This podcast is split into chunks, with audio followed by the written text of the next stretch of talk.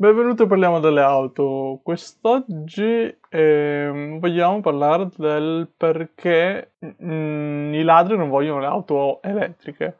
È uscito un report sulla rivista americana che fa riferimento al eh, mercato americano, ma comunque è un concetto che è applicabilissimo in Italia o in Europa.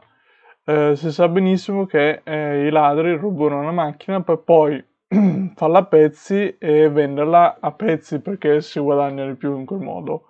Fa pensare al fatto che comunque non sono interessate alle vetture elettriche.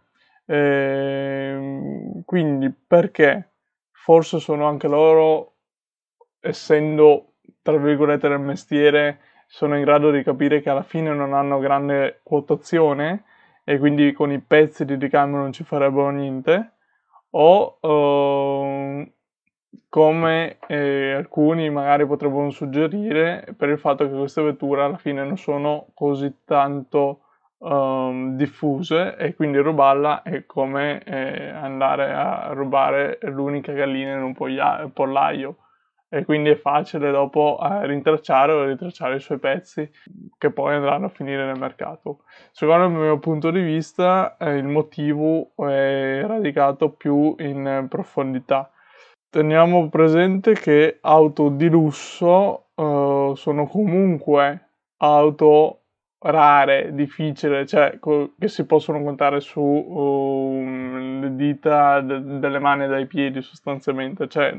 voglio dire che non sono auto diffuse come può ad esempio essere una Fiat o una Peugeot, ma comunque quelle auto vengono rubate ugualmente. Se c'è l'interesse di rubarle, non si fanno oh, due pensieri eh, per poi farle a pezzi e quindi alimentare il mercato delle, delle riparazioni, siccome ogni pezzo eh, alla fine un'auto venduta a pezzi rende più di un'auto venduta per intero. Sostanzialmente il mercato ormai dei ladri è quello dei, dei, dei pezzi di ricambio. Perché eh, oltre al fatto che vendere a pezzi per loro eh, è più facile e hanno dei meno rischi lavorativi, per, si può dire tra virgolette lavorativo, eh, e poi ci guadagnano. Quindi pensate al fatto che eh, una Tesla a Model 3 eh, solo il pacco batteria vale quanto il 60-70% dell'intera vettura. Ha un valore quindi non è il motivo del perché ce ne siano poche. Eh, il motivo sta uh, in, un altro, in un'altra questione che magari tra poco andiamo a vederla. Ehm, quindi eh, torniamo magari all'ipotesi che avevo fatto io all'inizio video. I ladri hanno già capito che comunque sono auto vagonite e quindi non hanno l'interesse di andare a rubare perché eh, sono difficili, non hanno interesse. E quindi preferisco andare su quelle classiche perché sanno che hanno il proprio mercato. E e anche lì magari non è così vero perché comunque il mercato sta crescendo, quindi c'è una smentita mia, del mio pensiero. Il motivo reale, eh, cioè il reale, sempre un'altra ipotesi, è che per il fatto che hanno troppa elettronica. Hanno troppa elettronica e hanno paura di questa elettronica, non perché eh, è difficile smontarla, c'è il rischio di folgorazione perché comunque stiamo parlando di kilowatt grandi, cioè eh, stiamo parlando di quantità di energia sprigionata in quei cavi tra la batteria e tra il motore che è forte. Ma poi eh, anche il fatto che sono connesse, quindi è facilmente c'è altissimo rischio di essere subito intercettati. Ad esempio mi viene in mente la modalità sentinella della Tesla Model 3 o del Model S o quella che è, che eh, manda, se c'è un urto, se c'è un sospetto, manda un, um, una segnalazione al proprietario. Uh, mettiamo che in futuro quella segnalazione verrà inviata direttamente ai carabinieri, quindi capite che la comunicazione con queste vetture, essendo così tecnologiche, è così eh, rapida che eh, i ladri comunque sono spaventati dal fallo.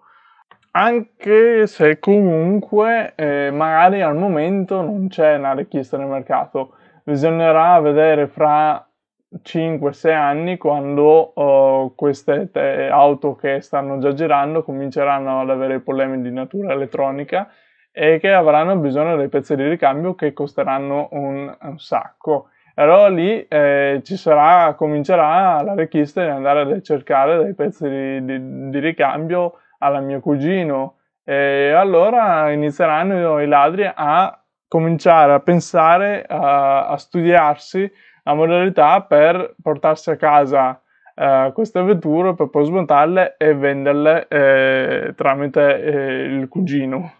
Ciò sostanzialmente sto dicendo che ehm, con i dati documentati, sempre facendo riferimento al mercato statunitense, ma comunque è un concetto che si può applicare al mercato europeo che ad oggi potrebbero essere forse po' più sicure dal punto di vista del furto, con il fatto che alla fine queste auto hanno anche la capacità di guidare da sole. Mettete che il ladro uh, salga, riesce a impossessarsene una, disattiva tutti i sistemi di comunicazione, ma non riesce a disattivare quella della guida automatica. Quindi ad improvviso l'auto si accorge che eh, c'è un ladro, non c'è il legittimo proprietario, quindi lo sequestra, chiudendo tutta la portiera e lo porta direttamente in questura. Ovviamente sì, è una visione molto utopica, ma eh, cioè, sinceramente chi cavolo è che si metterà a, a rubare, a rischiare in una maniera così eh, idiota, si può dire, su queste auto. Morale della favola è che comunque le auto non interessanti, neanche i ladri, sono interessanti. Non vuol dire che queste non valgono, perché come ho già detto, i pezzi ci sono, i pezzi che se ehm, in un futuro, quando ci sarà più auto circolanti di questo tipo, e quindi ci saranno anche più anni di mh, mm, utilizzo e quindi nasceranno anche i problemi per i proprietari, ci sarà richiesta anche nel mercato, cosa si può dire, nero, dei pezzi di ricambio di pacche di batterie, di motori, di centraline perché saranno costose. Ehm, niente, io vi aspetto qui sotto nei commenti, vi aspetto per sapere che cosa ne pensate eh, di, di, di, questo pensiero che mi è venuto in mente oggi. Ci vediamo in un prossimo video, ciao a tutti, mettete un mi piace e iscrivetevi al canale.